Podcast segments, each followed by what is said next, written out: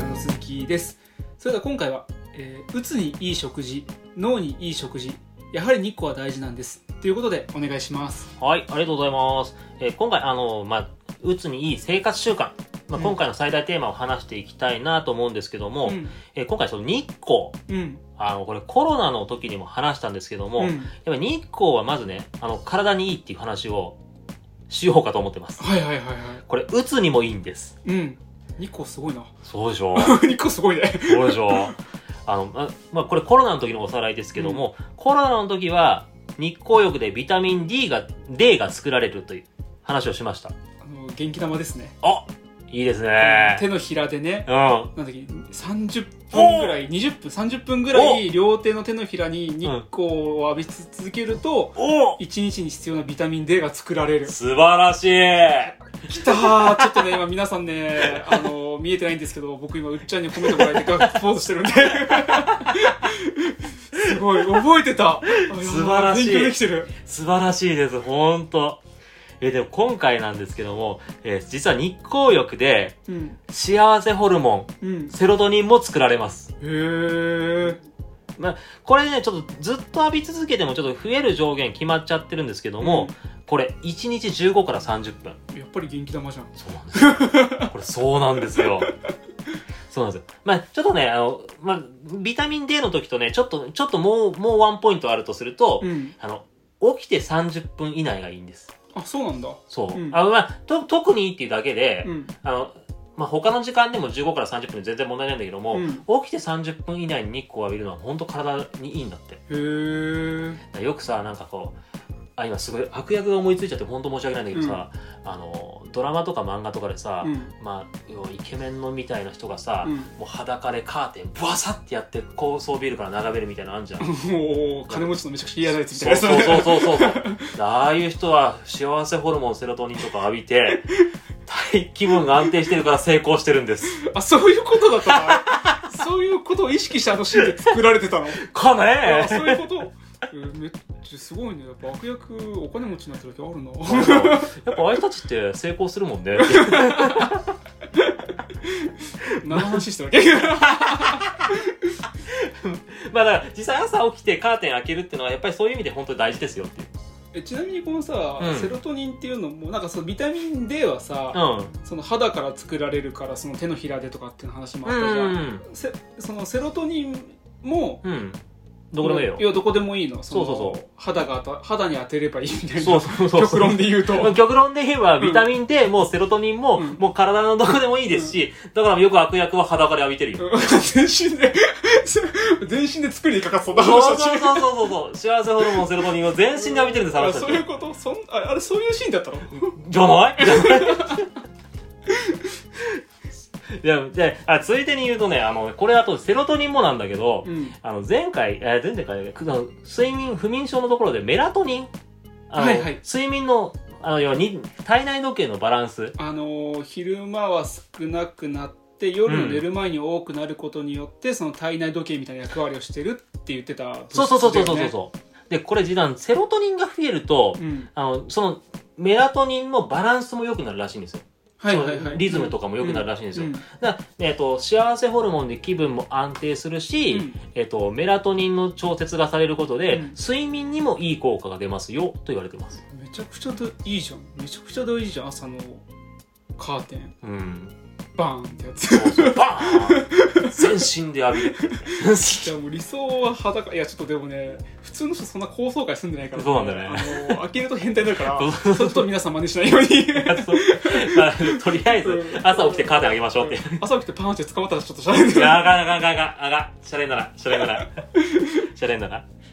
まあ、だからそういう、まあ、本当にそういうさ安眠効果もありますよってうんいうんう。うんで、これもう一個ね、その前回のそのコロナの、まあ前、まあ、前回というかコロナの話をしたときに、うんあの、まあ、腸は超大事。うんあのあの俺の恥をここでもう一回引っ張り出してきたんですかあのね全部のテーマで腸は超大事やってやろうかと思ってるんだけ ど。ちょっとその度に俺の恥を 上塗りさせていくのいや、一応ね、あのじゃあ腸、まあ今回もその腸活が大事だよっていう話もしたいと思います。はいはいはいえというのもね、えっと、まあ一応、まあ後でちょっと注釈も入れるんですけど、うんえっと、セロトニンっていうのは、うんあの、まあ、まあ、アミノ酸、まあ、後でアミノ酸の話もしますけど、うんとって、あの、か体の中で作られるんですけども、うん特に腸で作られるんですよっていう。超ほんとすごいねすごいでしょそうでしょ超超すごいねい いよ。来いよ。超超すごいねあ いいよいいよ続けてください !OK です。えーこれまあ一応体内の割合では、えっと、腸内で、 うんまあ、腸、セロトニンの割合がね、うん腸で90%。ほぼほぼじゃんそう。で、うん血液の中で8%、うん脳で2%。脳あんまじゃんってなんでそう。だから本当セロトニン実は腸で集中してるんだなっていう。で、まあ、うんこの話をしておいて落とすようで申し訳ないんだけども、でも実はこの腸で作られたうんもの、セロトニンが脳に送られるのかなっていうと、うん違うみたいです。うん、うん本当申し訳ない。うんあのね、これちょっとさ、こ今回薬のところでも、実は話そうかどうかすごいちょっと迷って、うん難しくなるかなと思って迷ったんだけど、うん要は薬とか、まあ、要は栄養素とかを取った時に、脳ってほんとはっきり言って大事な器官じゃん体の中でもうんうんもういろんな命令出したりとかさ、うん指令出したりとかねえだから脳は重要な器官だからこそ、うんあのまあちょっとワードで出すと血液脳関門、血液脳関門はいいまあ、血液と脳の間に関門はい関所みたいなのが、関所うんこれ、まあ、関所があると思っていただけるんだけどこれはすっごい重要なフィルターでして、うんうんえっとね、そこで例えばいろいろんな薬とか飲んでも要はい脳に行き過ぎないようにとか要はフィルターになってくれるんだよあー普通の薬が脳に直接効きすぎちゃうとうん、いろんありとあらゆる薬が脳の中に入っちゃったら大変だしあー栄養素とかもこれが本当脳に入って大丈夫かなっていう、うんまあ要は、まあ、精査してくれるはいはいはいフィルターの代わりをしてくれるっていう、で、まあ、そこをね、まあ、だ実はまあ腸で作ったセロトニンはそこをどうやら通れないらしいっていううんうんうーんフィルターに引っかかっちゃうらしいっていうのであくまで脳に必要なセロトニンは脳で作らなきゃいけない脳の中で作らなきゃいけないでそのセロトニンってさ幸せホルモンっていうかそういう、うんその脳で作られないと意味ないよね多分、うん、ただこれなんだけどこれ個人体の不思議なところで、うん、本当本当腸は超大事になってくるんですけど、うんうん本当脳と腸って結構関連してるんですよ、えあのワードとして脳腸関連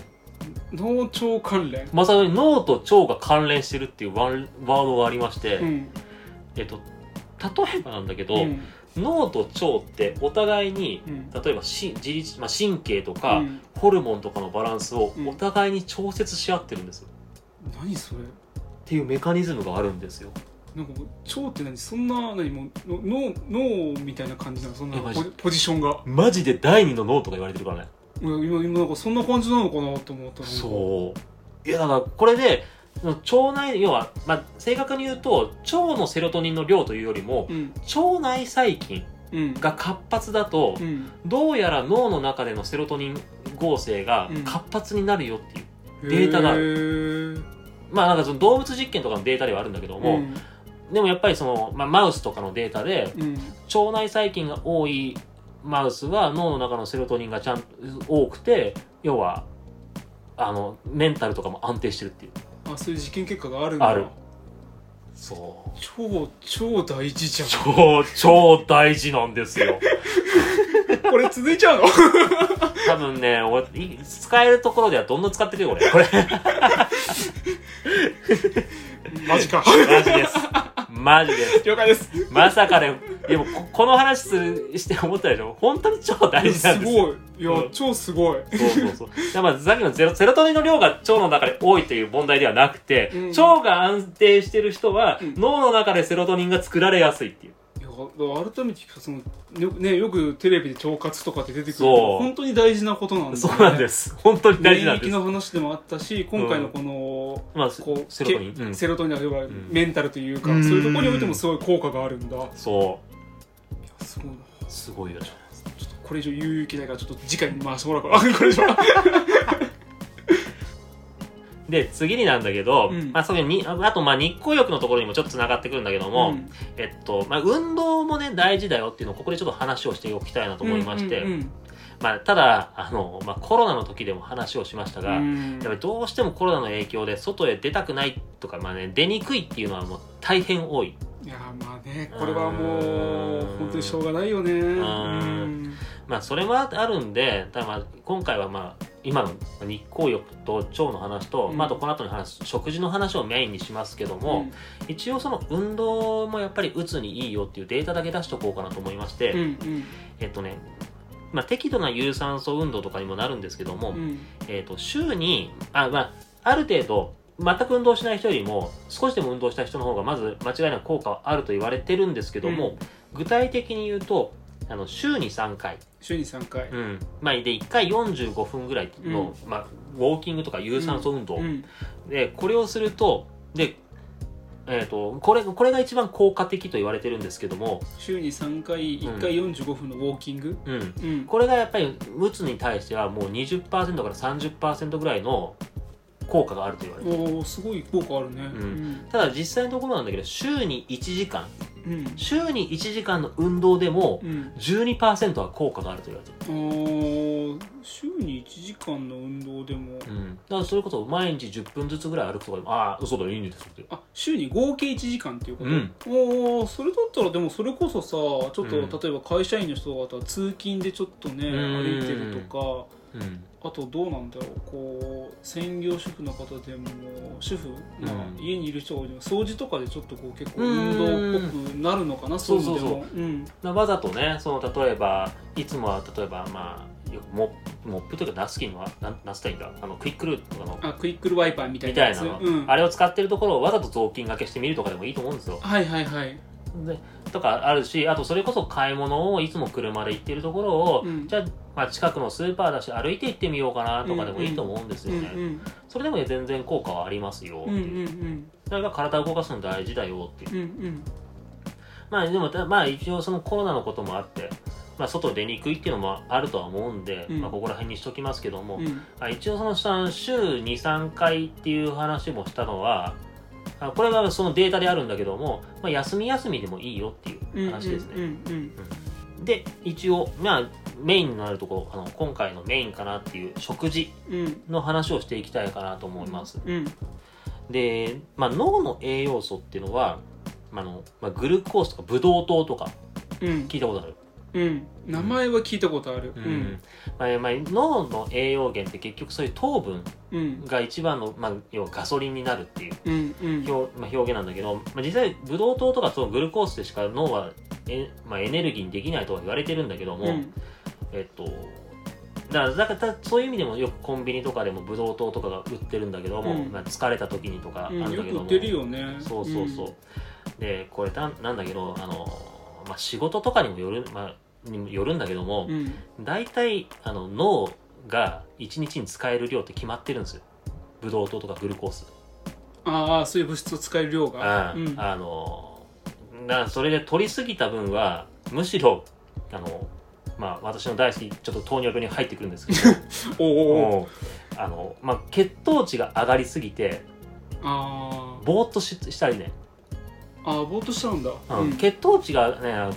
のまあこれちょっとけ、まあ、糖尿病の時にちょっと詳しく話しますけ どもあの血糖が下がることでも意識が失いやすいとかふらっとふらつくことってあるんですけど、あーそっちはなんかイメージつきやすい気がするね、なんか血圧がひん血圧まあ、血糖血血糖血糖け血糖が低い人はうんなんかこうそういうイメージあるよね、まあそうねまあ、栄養が足りないからふらついちゃうっていうイメージもいいんだけど、うん血糖が高いと高いでそれはそれでぼーっとしやすいとか、うん集中力の低下を招いたりするからでぼーっとするとかぼーっとしすぎるっていうのはやっぱり脳にあんまり良くないのでうん、うつにもあんまりいい影響を与えないよっていう、ああなるほどねうん、でこれをまあ、うん、すごいねちょっと思いついただけでもいくつかのね漫画とかドラマにちょっとちょっとまあでもあの人たちあの人たちで多分ねいい返答をしてくれると思うから、うんあえて話すけど将棋指しってさうんすげえ甘いもん食うって話を聞いたことあるいやなんかねあの将棋もそうだしなんかすごい頭使ってうるん仕事内の人はすごい甘いものを取ってるっていうイメージはなんかあるよねうんあのまあもちろん普通の仕事の人よりは多少糖分使うんだけども言うてそんな差はないらしいあそうなの だからあの本当いくつかの漫画の方たち本当申し訳ないあの将棋指しは頭で糖分を使うから糖分補充必要ですって言うけど、うんあれ違うんすよあそうなのあのある、まあ、これ言うここ言うてしまうとあのある普通、まあ、将棋指しとかそうなんだけど要は同じ体勢とかを持続させるとかうん確かに将棋のプロは1局終わったら体重が2 3キロ落ちるっていうのはあるあるはあるんだけど、うんあれよ脳もそうなんだけど姿勢の維持とかそっちの方なんですよってあそっちね使われるって言われトるレーニング的 なうんだからそれ言うたらなんでひふみんあんだけ頭使ってるのにあんなに太ってんねんって話こらこらこらこらこらこら そうこういう目してきたみたいなまああれは筋肉の問題でもあるからそうなんですけど、うんうん実際のところなんだけどもあの、えっと世界でもトップクラスのチェスのプレイヤはいはいはいはーは、えっと姿勢を変えたことであの世界一になったって言われてる、いへえ要は将棋とかあの、まあ、今姿勢の話にもなるんだけども、えっと姿勢とかあとこう考え事をしてる時に呼吸とかが速くなったり荒くなったりとかするうんで呼吸ってほんと結構エネルギーを使うんだよねうーんどちらかというと考え方をして脳が消費するというよりは、うんどそうそういう呼吸とかの方でカロリーを消費してしまってるからカロリーが必要になるっていうああその考える時うのんその姿勢とか呼吸とかの方が結果的にその脳考えて脳が使ってるとかじゃなくてそれをそれをするための動作とかで使ってるっていう形なんだまあ、もちろんそのエネルギーとかをか活性化させるために最終的には、まあ、脳で使うというよりは体の中の血液とかをきれいに回すために肺とか呼吸とかで頑張ってくれてるとか、うんうん姿勢維持で筋肉とかを使ってるっていうのがあるんだけど、うん外科医脳で消費するというよりは副産、まあ、副反まあ脳が直接というよりはあくまで体が消費してるんだよ、うんうんうんうんさっきのチェスのプレイヤーではもう姿勢を変えて呼吸とか呼吸法とかも変えたっていへうえそれ世界一になったっていう、もう完全になんかあのアスリートみたいな世界だけどそうそうそうそうそうそうそそうのワードだけ聞くとねそうそうそうそうそうちょっとなんか全然本当にもう全くわからない世界だから本当にもううん想像もできないんだけれどもだからまあそういうなよくあ頭だだからこれをはなんでこの話したかというと要は頭を使うからって言って糖分まあ大事は大事なんだけど、うん糖分取りすぎるのは逆に集中力の低下とかにもなるから気をつけた方がいいよっていうお話、あうーんえちなみにちょっと個人差もあると思うんだけど、うんどれくらいの量とかっていうのって言えたりするのそういうのあありがとうえっ、とね、まあ、具体的な量とかが、まあ、うん脳以外にも使うっていうのもあるから、うんうんちょっと何とも言えないんだけども基本的には1日3食取るじゃないうんでそれで1杯ずつのご飯、はいあお茶碗1杯うんうんお茶碗1杯のご飯、まあうんあとプラス、まあ、ちょっとまあでもおかずでと取れるからうんそれぐらいで十分と言われてるあー一食一杯ぐらいのご飯で、うんそのうんまあでもちろん他の体の部分に使うだろうから、うん一概には言うけど一応脳のその、う必要量としてはそれで十まあそ分んでなすもよんかってないうって形ってそうそうそうでさ十分だし、まあ、それでもやっぱりよよく使うなって時は例えば、まあ、少し甘いものとか取る本当軽くでいいんだよってうんういう、ん取りすぎは、うん、ささっきも言ったけど高血糖とかにうんなりかねないから、うんそれぐらいでいいのかなっていうでもそれで十分ですた確かになんかこうそれプラスアルファでチョコとかガンガンとこ食べてるともうすごいうんめちゃくちゃオーバーに摂取してるイメージになっちゃうかそうそもうそうしそうれないんだねそううんだからまあ本当に例えば、まあ、いやそういうこと勉強するからとかで、うん甘いもん分かる気持ちは分かるけど、うん疲れるし、うんあ疲れるから分かるんだけども、うんあんまり逆に取りすぎは気をつけてねっていううんうんうんでまあ、今回はその当然話だけど作業もぼーっとするとかそれはやっぱり、あのまあ、メンタルにもあんまりいい影響ではないから、うん今回のさ最初のドクターの説明であったけども、うんご飯の量はそこそこにしてっていうのは実はそこにつながってくるっていう。あーご飯の量そこそこにっていうのは、うんその糖を取りすぎてしまって、うん、その頭がぼーっとしたりするからってそいううところが関わってくるってことだったんだそうだからそそうういうこという言い方をしてたっていうことそうそうそうそうそなるほどねうそすごいね最後めちゃくちゃつながってきたねこ こうでまああとついでにそのドクターのその説明だった肉と野菜っていう話もしていこうかなと思うんだけどそうだもよねあのご飯少なめにし、肉と野菜多めにした方がいいそうそようそっうそうていうのがその最初の1話目の時にあった話だもんねそうでそこで話そうと思うんだけどじゃあなまず野菜の方からう、んえーとまあ、脳内で実はそのビタミンってすごい重要な役割を果たしてましてうん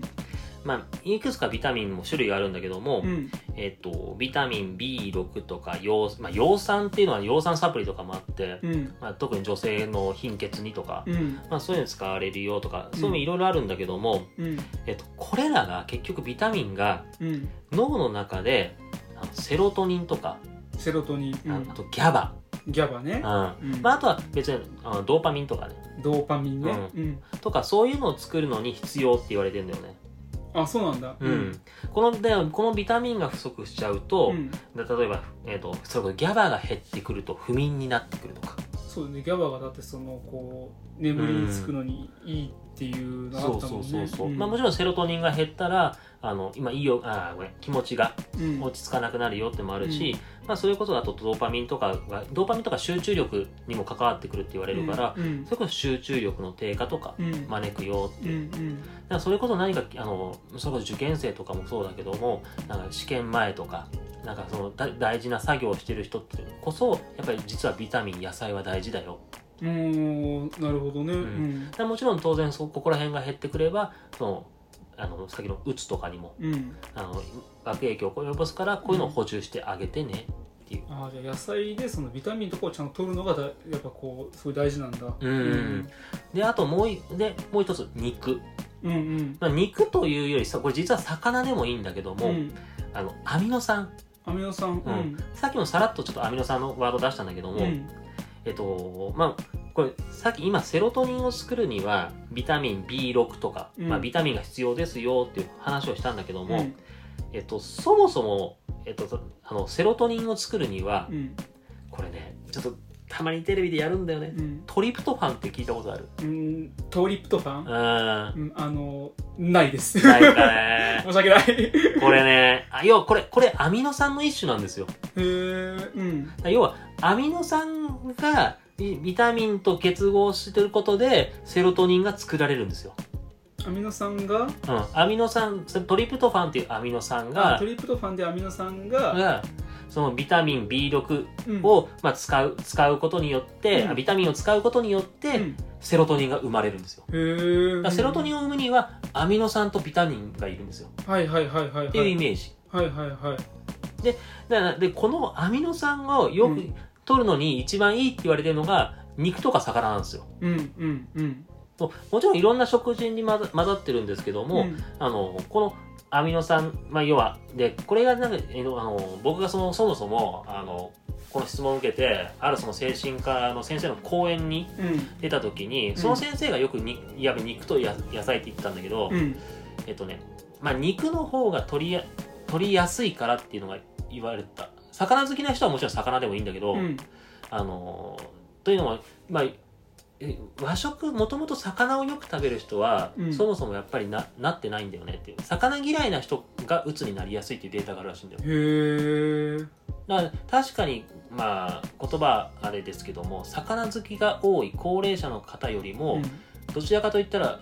えー、と食事がどんどん西洋化してる、うんまあ、もう少し例えば中年からその下の年代の方が、うんあの多くなってるとうん鬱は、うんうんだからそういう人たちに要は魚えー魚を勧めるよりは肉を勧めた方が説明がしやすいっていあー本来はじゃあ魚の方がいいのうだ実はこれどっちもでもいいっていうあどっちでもいいんだうんうんうんあんまり差はないらしいここに関して、うんうんだから一応そのアミノ酸のデータとかも見たけども、うんまあ、言うほど差はねえなっていう、うん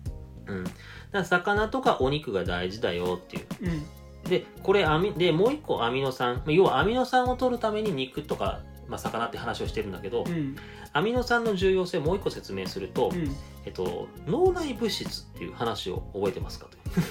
要は神経のその伝える物質バケツリレーの件うんバケツリエとかそのうんでこれあので要はその神経の要はこう伝達とかする物質うんこれも実はアミノ酸なんですよへえそうこれ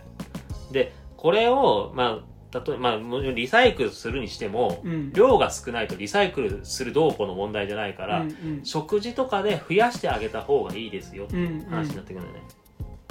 ね、で例えばなんだけどまあこれ一つの例なんだけどもえっとあんまりちょっとイメージ湧かないかもしれないんだけど、うんあの肝臓が悪い人って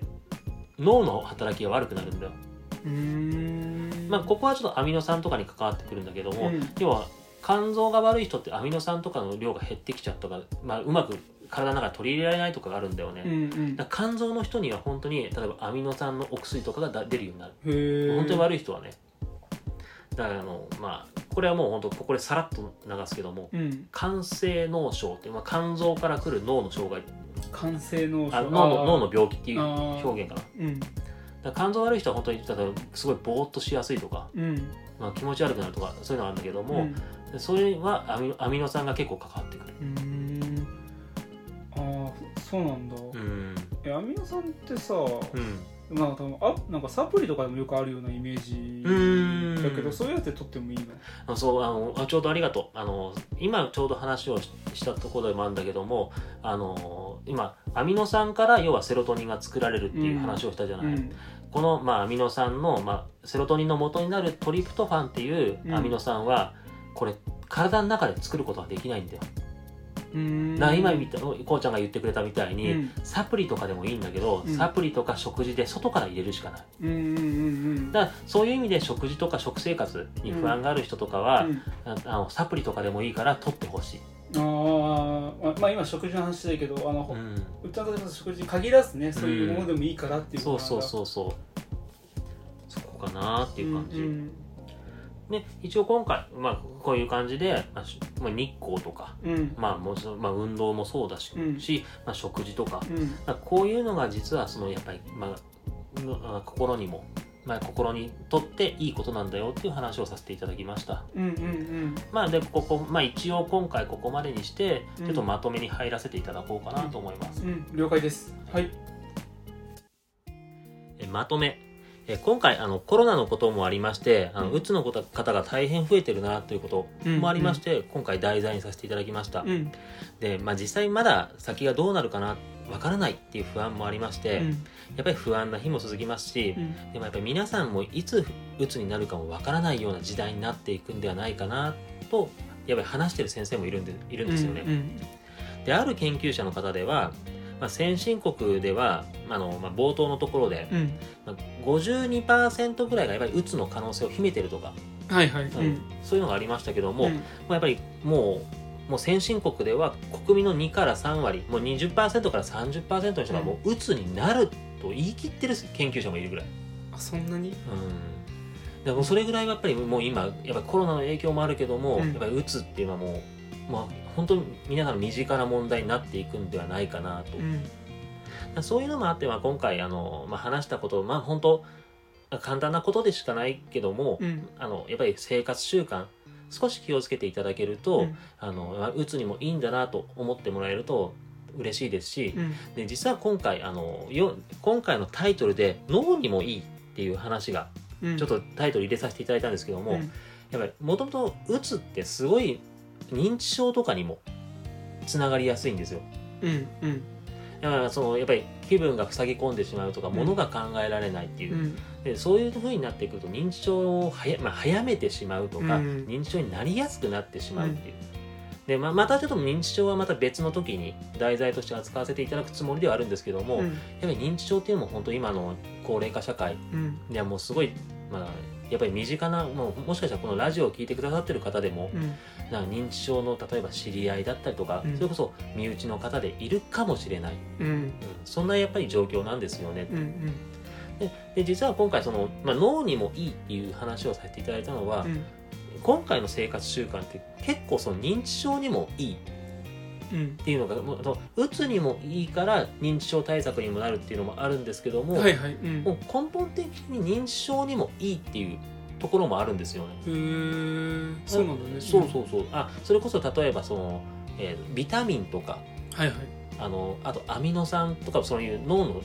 にいい物質うん脳の中で神あの神経を伝える物質とかうをん作るっていうのはもう認知症にもいいんで、うんそういう意味では食生活、うんまあまあ、実はまあ肉よりもちょっとまあ魚の方がいいっていうのはあるんだけども、うんでもそういう形で認知症にもいい食生活っていうのは実は今回話させていただいたのかなとも思ってます。うんであの、まあ、そういうふうにやっぱり食生活、まあ、あと日頃の運動とかもそうなんですけども、うんあともう一点、まあ、ちょっとこう途中でなんでこのラジオであの心理教育のは話を挟んだのかなってうん思われるかもしれないんですけども、うん要は会話うん会話とかコミュニケーションを取るっていうのは、まあ、冒頭でも話しましたけども脳にいい刺激にもなりますしうんでそれは本当いい会話をするっていうのはもうそれこそみんなで、まあ、気持ち打つにもいいでうん脳にもいいだかうんらそれでやっぱり家族みんなで楽しくうん過ごせるようになるにはこういう食生活とか運動習慣ももちろんですけどもうんそういうあの会話うんうん会話に関してはもうこれはもうあの途中でちょっと一種のカウンセリングっていう話をしてしまったのはあるんですけども、うんこれはもうもう家族とかうんそれこそ知り合いの方今コロナで外に出れないなと思うんであればもう例えば LINE 電話とかもう普通の電話とかでもいいと思うんですよ、うんうんでそういうふうに会話とかコミュニケーションもすることでやっぱりそれは家族みんなで仲良くうんでやっぱり元気にそれは元気っていうのは体だけでなく脳とかも元気にうん過ごせるすごいそういう意味でみんな元気に過ごせていける生活を作れるんではないかなと考えております、うんで今回のテーマはここまでにさせていただきまして、うんまた次あの次回以降はうんちょっと違った話をさせていただこうかなと思っております、はい了解ですうんでまたその今回のラジオな聞いていただいて、うんまあ皆さん本当ありがとうございましたただえさ気になることとかしたらーうんおかかりの医師はもちろんですけどうも、んあのお近くの薬局、うん薬剤師にでも相談していただけると僕らは大変嬉しいですこれもちろんあの購買曲に聞いちゃってもいいのかなうーんいいと思うあまたあまたうまいでこんな感じかなこんな感じこんな感じこんな感じあの高前局大田区の工事屋にあります うっちゃんいるからあのもし近くに住んでる方いたらぜひ寄ってください いいのかなこれうんあのなんかいや高校の部分はちょっと毎回入れたいなっていうまあ、ありがとうございます。いやいやいやいやもうガンありがとうございまガンガンガンそこ行ってきましょう はす